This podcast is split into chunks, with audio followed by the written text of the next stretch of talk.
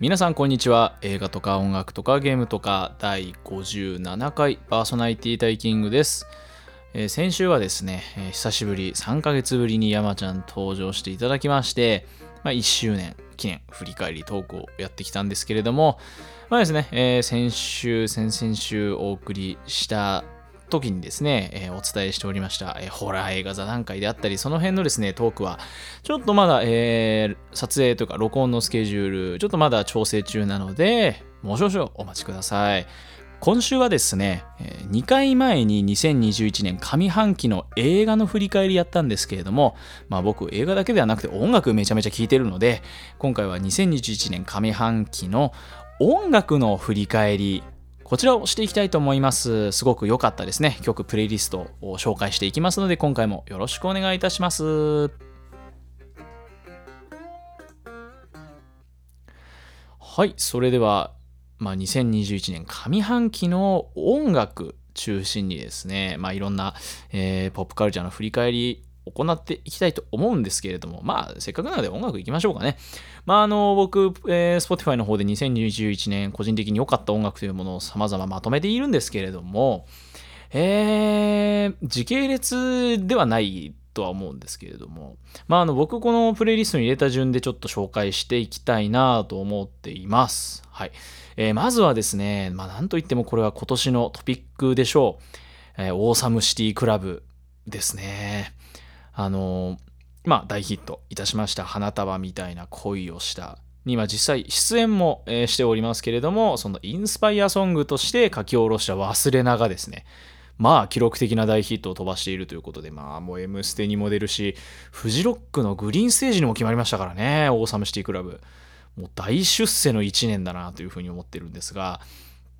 まあ忘れなんですごいのが、まあ見た方わかると思うんですけれども、まあ映画で流れてないわけですよ。映画で流れてないんだけれども、やっぱこのサブスクでたくさん聞かれて、YouTube でも何千万再生いってるっていう、えーそこ本当に素晴らしいなと思いました。本当にもうバラードとしても完璧の出来ですし、やっぱあの、あたぎさんとポリンさんのあの、この二人のね、このコーラス、ハモと主旋律のこの噛み合いの感じとかもね、絶妙だし、本当にかっこいいんだけれども、そこにこう、モリシーのですね、リードギターがですね、こうバラードにしてはというぐらいにこう攻撃的に入ってくるあのギターソロや感想の部分。なんかこう、ライトな、あのーバラードとしても聴けるんだけれども、実は結構テクニカルというか、うんすごく大好きな曲ですね。ただですね、忘れな、すごく好きなんですけれども、皆さん忘れなだけ聞いて満足してませんか？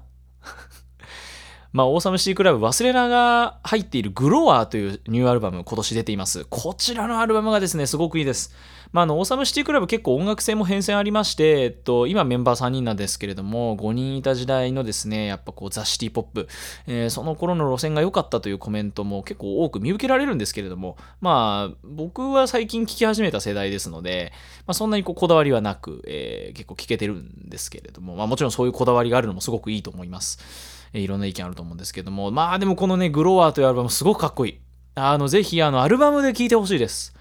まあ、あの、ミュージックビデオもあるんですけど、僕はあの、セレモニーという曲がですね、すごく大好きでして、あの、忘れなだけ聴いて満足していませんかと。えーぜひ、あの、その他の曲もね、もちろん、あの、ベストアルバムもあるので、本当に、いろんなね、青春の胸騒ぎとか、えー今夜だけ間違いじゃないことにしてあげるとか、えアウトサイダーとか、まあ、いろんな曲入ってますので、ぜひぜひ聴いてほしいですね。オーサムシティクラブも今年大躍進でしたね。はい。ちなみにこれ、あの、Spotify の上から言ってるんで、基本的にあの、アーティストのアルファベットは上を順で言ってます。はい、今水を飲みました。続いて、ベースボールベアですね。えー私がもう本当にサウンド面、えー歌詞の世界観、えーバンドとしても本当に一番尊敬している、え大好きな、え存在です。ベースボールベアのですね、新曲、シュードライブというシングル今年リリースされました。これがね、またね、いいんですよ。まあ、ベースボールベア、まあ、知らない方に説明しますと、もともと4人組のバンドで、えー15年ぐらいやってきたんですけれども、まあ、2016年にギターが脱退して3ピースバンドになりました。まあ、いろんなね、サウンド面の、えーチャレンジしていった中ですね、この週、まあ、特に週という曲なんですけれども、何がいいか。まあ、あの、ベースボールベアといえば、夏っぽい爽やかなメロディー、サウンドに、こう、四つ打ちがこう乗っかっていく、高速四つ打ちが乗っかっていくような、えー、まあ、今それ聞くとね、え、2010年代ロックじゃんなんて思われるかもしれませんが、これを実は2000年代の真ん中あたりに先取ってやっていたバンドというのがベースボールベアです。えー、でですね、まあいろんな、えー、変遷得てきたので、そういう高速四つ打ちみたいな曲は最近なかったんですけれども、ここに来てそこに回帰してくるというですね、久しぶりにこういうね、爽やかさ、なんならこうデビュー当時ぐらいの爽やかさを帯びた、えー、素晴らしいミュージックになっております。週ですね。で、ドライブもね、あの、今の3人だからこそできるあの、バラードっていう感じで、あの、2曲とも本当にいいパッケージです。はい、素晴らしい曲です。週、ドライブ。ぜひ、あの、聴いていただきたいですね。ベースボールベアです。えー、そして、えーと、去年のですね2020年の音楽の振り返りの方でも散々激推しさせていただいたんですけれども BBHF 本当にかっこいいバンドでして、えー、まあ元ガリレオ・ガリレイのメンバーを中心に結成されたバンドでございますけれども、まあ、去年ですね BBF1 南下する青年というもうとんでもない傑作アルバムもう僕去年聴いた中でもダントツの名盤1位に選ばせていただいたんですけれどもそんな彼らの待望の、え、ニューシングル配信リリースで、え、されました黒い翼の間をと。あ今をかな。すいませんこれちょっと読み方間違えてたらごめんなさい。これまあ CM の曲にもなってるんですけれどもまあその BBHF らしいですね。こうなんでしょう。こうレンジの広いこう音程の感じとそしてこうキラキラしたサウンド。でこうなんて言うんでしょう。こう方角にはないようなうん、邦楽バンドらしからぬサウンド感。まあもう、ね、それこそ1975などのですね、系譜もすごく感じる。まあそれはあのね、えー、去年のアルバムもそうなんですけれども、あの本当に素晴らしい楽曲でした。BBHF。本当にこれからどんどんどんどん、えー、っと人気になってほしいなと思っている素晴らしいバンドです。黒い翼の今、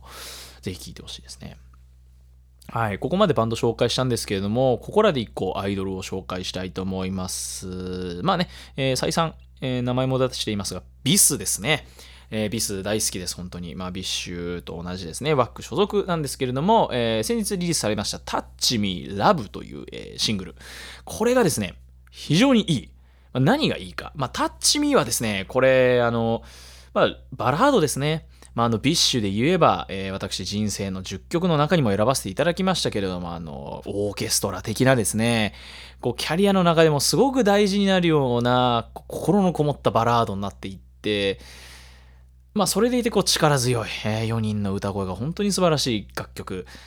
で、ミュージックビデオがこれ、また良くて、まあ、何がいいかっていうと、まあ、あの、僕ビスあ、ビスの中でもですね、あの、ネオトゥリーズという、えー、メンバーがすごく推しておりまして、僕の推しなんですけれども、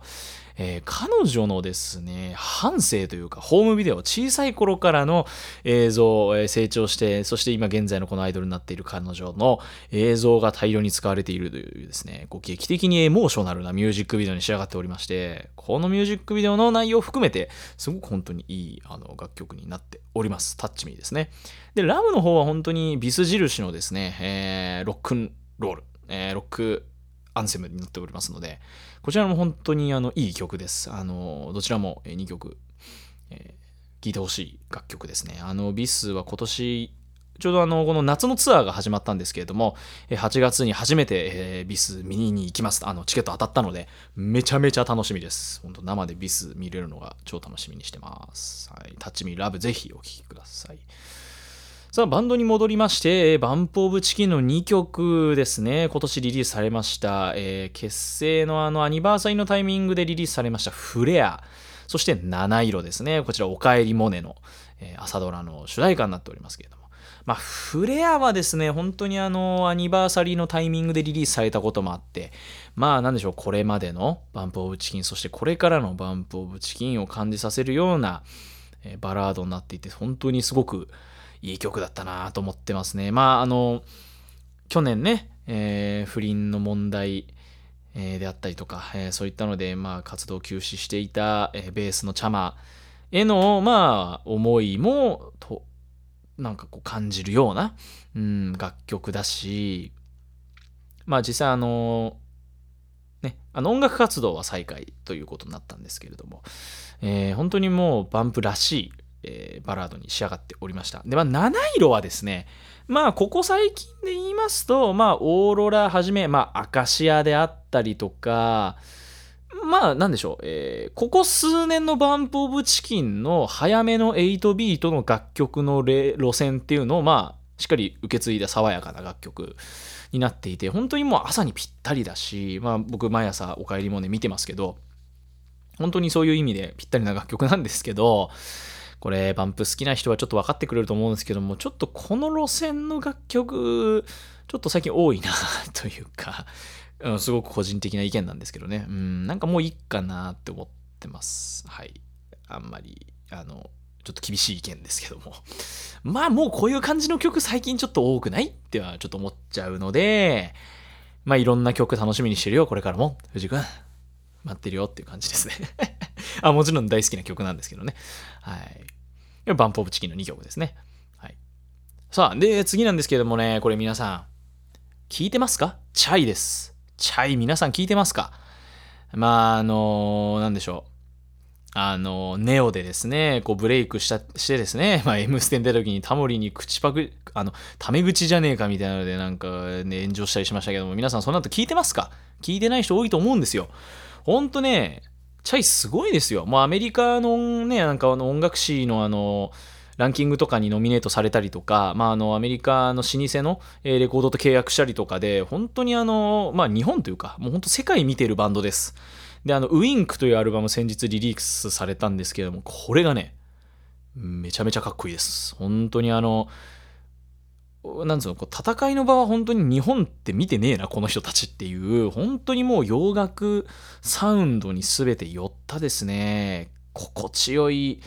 あの、なんていうんですか、こう、低音感といいますか、えー、サウンド感、本当に素晴らしい楽曲でして、まあ、Donuts Mind If I Do とか、えー、ピンポンとか、えー、本当にあの、かっこいい楽曲たくさん入ってるので、ああ、そういえばチャイなんていたねみたいな、えー、そういう方、あの、絶対これウィング聴いてください。本当にかっこいいアルバムです。まあ、ちなみに僕はあの前回のですね、パンクというアルバム、まあ、これも本当にかっこいいんですけども、あの、I'm Me という曲がですね、本気で大好きです。2019年の中じゃ本当にトップ入るぐらい好きでしたね。はい。まあ、あとはそういう洋楽路線で言うと、デイグローですね。DYGL と書いてデイグロー。えー、まだ、あの、アルバムはまだ出てないのかなうん。まだ出てないんですけれども、あの、今度ね、え、ー、と、久しぶりの、えー、サードアルバム、えー、リリースになるので、えそれも楽しみつつ、えこの Half of Me、すごくいい曲ですね。で、これからの大グローすごく楽しみですね。まあこんな感じでバンド続いているんですが、再び、えー、アイドルに行きたいと思います。アイドルはですね、ファム・ファタール。皆さんご存知でしょうか？ファム・ファタール。まああの映画の用語とかにもなっておりますが、こちらアイドルの名前でございます。えというのもですね、まあ、戦慄かなのさん。戦慄かなのご存知でしょうか？まああの元ゾックの、えー、メンバーですけれども、まあいろいろ あってだったりしましたけどね。まあそこはちょっとデリケートな問題ですし、何が真実なのかわからないので、まあ、あの、詳しくは皆さん調べてみてください。えー、何があったかは僕はわからないですけれども、まあその族から脱退してですね、えー、実の妹の、えー、トンチキサキナというですね、アイドル、えー、2人で、えー、始めた完全セルフプロデュースユニットっていうことでファンファタールってあるんですけども、まあ、僕正直ゾックはちょっとは追っかけてたんですけど、まあそういうごたごたがあり、えー、戦慄かなのもどうしてもちょっとこう、まあ色物扱いを自分の中でしていてですね、えー、全くちょっと触れていないというか、興味がなかったんですけれども、まあ、あのちょっと勧められて聞いてみたんですよ。そしたらもうね、めちゃめちゃかっこよくて、あの、もうアイドルだとか、え、かなのか、みたいな、そういうあの、フィルターを一切なしで大丈夫です。あったとしても聞いてみてください。マジでかっこいいです。まあ、というのもですね、えー、先日リリースされた最新のシングルの鼓動ピューピルという、えー、両 A 名シングルあるんですけれども、こちらがね、とんでもなくかっこいいんですね。まあ、というのも、あの、サウンドプロデュースがですね、水曜日のカンパネラのプロデュースやってる、あの、剣持秀文さんという方がトラック、えー、メイキングしておりまして、まあ、あの、鼓動とかもそうなんですけども、途中こうちょっとラップが入ってきたりして、あの、結構、ああ、水曜日のカンパネラっぽいなっていうテイストもあるんですけれども、まああの、まずこのファム・ファタール自体、あの音源がそんなに出てないんですね。でも去年に、えー、ミニアルバム1個、えー、そしてシングル1個、そして今回のシングルっていうことで、全部で多分10曲ぐらいしか、えー、ディスコグラフィー的にはないんですね。なので全部追っかけやすいんですけど、まあ、特にその去年リリースされた、えー、ファンファタールという、えまあ、ユニット名と同名の EP6 曲入り、こちらも本当にかっこよくて、ダウンシャウトリリーフ、シャウトリリーフ、リーフとか、え、まあ、フェイスとか、本当かっこいい曲ばっかりで、あの、ファンファタール何がいいかって、テクノポップなんですよね、すごくね。王道テクノポップっていうか、まあ、僕ね、あのご存知の通り、あの番組聞いていただいてる方はわかるかもしれないんですけれども、あの、まあ、Perfume の大ファンじゃないですか。この Perfume ファンだからこそ、なんなら、あ、結構、あ、Perfume っぽいってこう感じるような、本当にあの、ザ・テクノポップっていうサウンド感で、まあ、特にこの鼓動ピューピル、すごくね、Perfume を感じたんですよ。それで好きになって、まあ、鼓動はね、サビで、あの、ちょっとこうダブっぽくなる。こう、ドゥッドゥツドゥツドゥツドツって来てたのが、ドッツツダツツンツッダってこう、あの、こうテンポがね、えー、2倍になる、ダブっぽくなるようなところとか、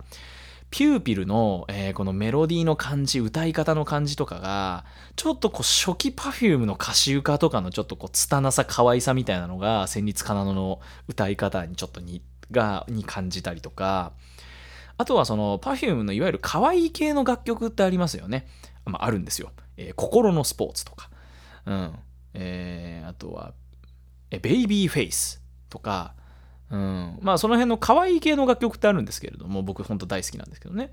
うん。タイニーベイビーとかね。うん。その辺のね、あの可愛さを感じるような、えー、本当にテクノポップとして完璧な出来なんですよ。あの、色物扱いせずにぜひ皆さん聞いてみてください。ファンファタール超推しなんで、今。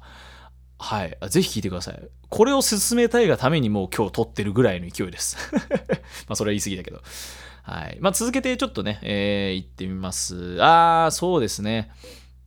あの、ラウスバブって皆さんご存知でしょうか？あの、北海道札幌のですね、軽音楽部の、えー、2人の高校生、女子高校生2人が、えー、結成したバンドで、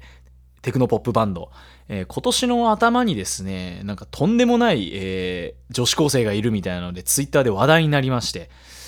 それであのサウンドクラウドでサウンドクラウドで週間1位取ってみたいなので今すごく話題のテクノポップバンドなんですけども 本当にめちゃめちゃかっこよくてテレフォンという楽曲今回ストリーミング配信開始になったんですけれども本当に超かっこよくて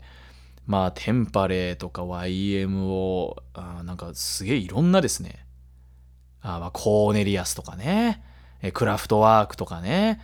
えー、DAF とかねあのなんかとんでもないすごいマニアックなところから影響を受けているとんでもない女子高生2人のですね あのテクノポップバンドですのでぜひ皆さん聴いてみてくださいラウスバブね LAUSBUB あの本当に素晴らしいテレフォンという楽曲ですねこれも素晴らしいのでぜひ聴いてみてくださいえ、ポンポンいきましょう。シシャモですね。シシャモ7が今度出ます、アルバム。えー、これ中毒というリード曲が、えー、先行配信されてるんですけれども、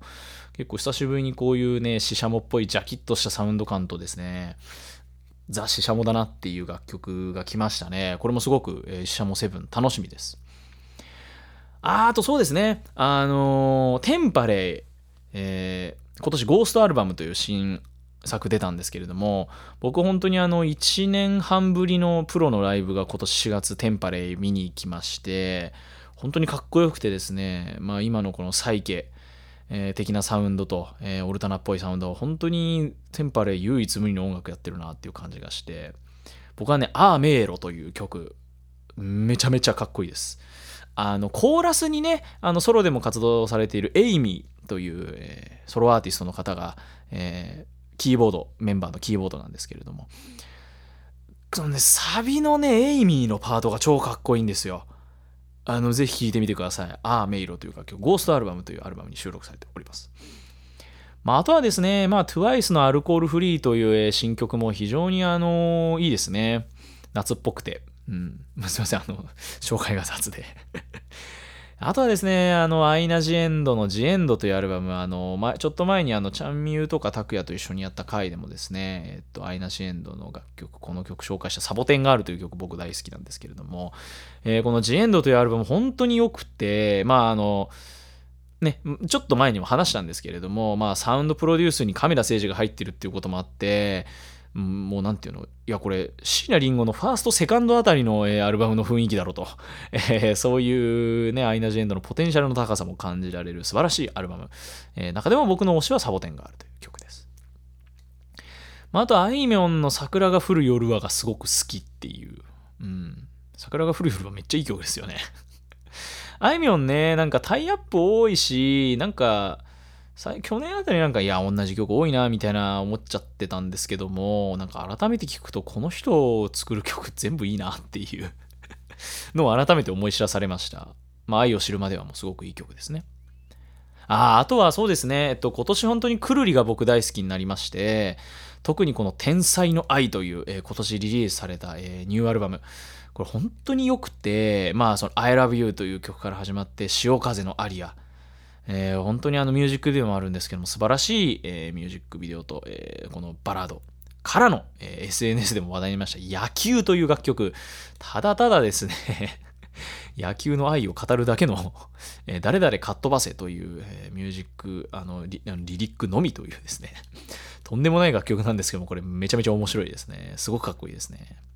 でこう大阪万博ワーティトゥーティというですねまあかっこいいインストの曲も入ってたりしてですね、まあ、11曲なんですけども、すごい聴き応えのある素晴らしいアルバムで、くるりすげえなっていうのを改めて感じさせられました。天才の愛。これまあ今年の名盤に必ず入りますね。うん。まあでもやっぱり東京事変のミュージックではないでしょうか、10年ぶりの。アルバムね、もう僕も何周も何周もしたんですけれども、まあ僕個人的にはやっぱ頭と尻尾の曲が大好きで、頭の、えー、クジャク。そして一番最後の一服。この2曲がちょっとズバ抜けて超かっこいいですね。まあでもどの曲もかっこいいんで、あの、本当にあのアルバム頭から尻尾まで通してぜひ聴いてください。もうなんか東京事変がいるなんか時代に俺生きててよかったなっていうそれをですね、あの、改めて感じました、今回。うん、本当にかっこいいアルバムです。まあ、あとは何でしょうね。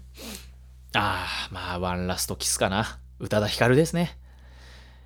まあもう、新エヴァの回でも散々言いましたけども、このワンラストキスの楽曲の素晴らしさ、映画館の音響でこう浴びるこの良さ、あの、改めて思いますね、本当に。素晴らしい楽曲です。で、まあ、ワンラストキスでもう散々我々食らったと思ったら、この前、この前リリースされた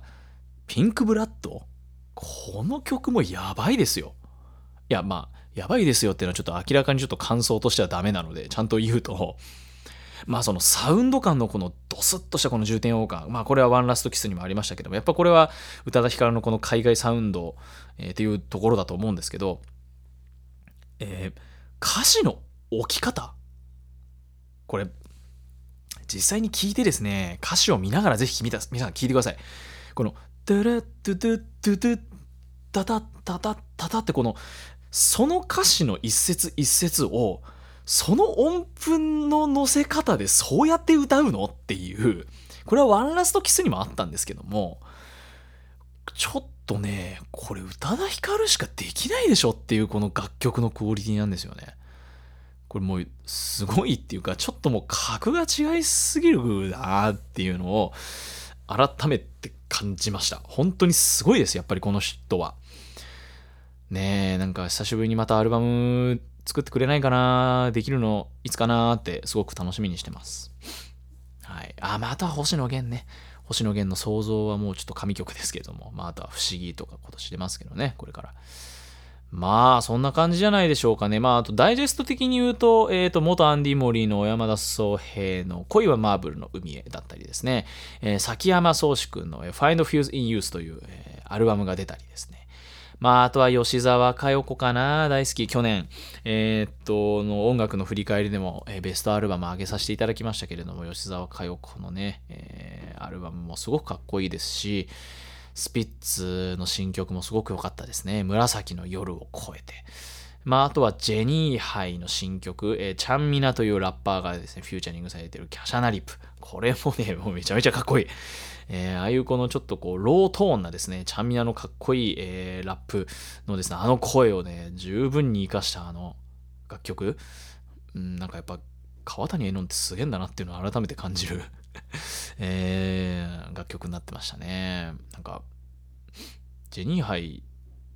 まあみんな忙しいからしょうがないんだろうけど、本気でちゃんとこれ活動し始めたらとんでもない存在だよなっていう まあね、すごくこうマイペースな活動されてますけども。うん。も良かったですね。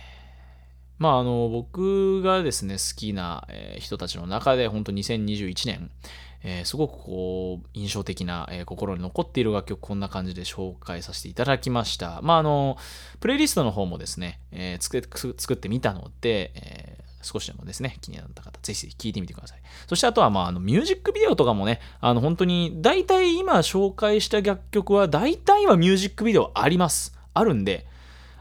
ぜひぜひあの映像とともに、え、楽しんでいただきたいなと思っております。あ、あの吉沢佳代子はちなみに鬼っていう曲が大好きですね。あのはい、鬼、鬼、鬼がってやつね。超いいですね。あ、角角角か。あ、まあそうだね。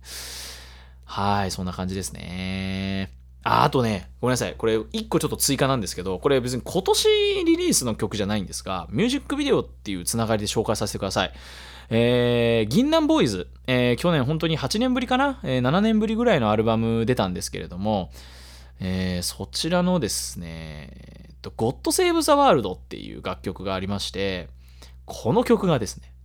やばいです。あの、すごくいい曲なんですけど、ミュージックビデオが先日公開されまして、このこれはもう本当に良くって、というのも、出演している女優陣がですね、ノン、堀田真由、本浦セリナ、森川葵というですね、とんでもない、えー、すごくないですか？この4人。まあ、あの、ノンは言わずもがなだと思いますけれども、堀田真由さん、そして本浦セリナさん。まあ、名前だけ聞いてパッと浮かぶ方、浮かばない方いると思うんですけれども、まあ、あの、モデル、えー、女優の方でございます。そして森川葵さんはですね、まあ、たびたびちょっと話題にも出しております。掛け狂いのですね、えー、早乙女メアリ役でも本当に素晴らしい演技見せておりますよ。本当に素晴らしい女優さんですね。この4人がですね、まあ、その深夜の、えー、パルコにこうなんか忍び込むというような、えー、そういったミュージックビデオになっておりまして、本当になんでしょう。エモいという言葉で済ますのは僕は嫌なんですよ、すごく。でも、これは本当の意味でエモいんですね。すごくエモーショナルです。すごいなんか心にグッとくる。うん、で、そこにですね、まあ、ミネタもちょっと出てるし、なんとピースの又吉さんも出てるんですね。この親和性というか、え、そんなメンツで見てください。本当に素晴らしいです。本当にもうなんか、あの、今年のミュージックビデオ賞1位だなと確実、もう確信しています。素晴らしい楽曲、そして映像。あの、すぐさま YouTube で見てください。God Save the World 禁断ボーイズのね、えー、っていう素晴らしいミュージックビデオをご紹介しました。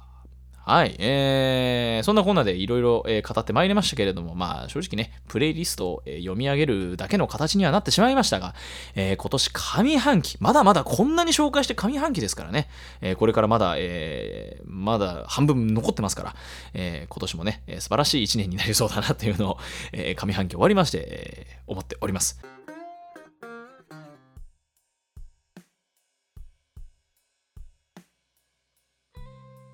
はい、えー、そんな感じで2021年上半期の個人的プレイリストをご紹介してまいりました。まあ、あの、ちょっと駆け足にはなってしまいましたけれどもですね、えー、少しでも、ああ、そういう楽曲あるんだ、えー、あ、ちょっと気になってたな、あ、そういえばそれ聞いてなかったな、えー、いろんな方いると思うんですけれども、ぜひぜひあの皆さんに聴いてほしい楽曲、見てほしいミュージックビデオばかりですので、えー、聞いてほしいなと思っております。プレイリストもですね、ぜひぜひチェックしてみてください。まあ、いろいろご紹介したんですけれども、個人的に本当に特に、えー、進めたいのは、BBHF 黒い翼の間を、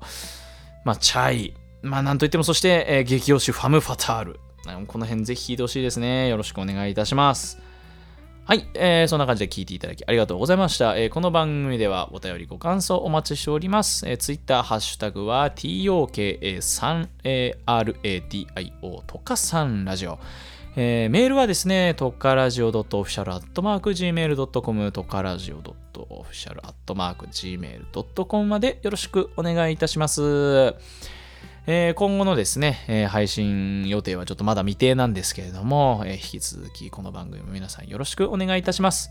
えそんなこんなでやってまいりました。本日のお相手はパーソナリティタイキングでした。どうもありがとうございました。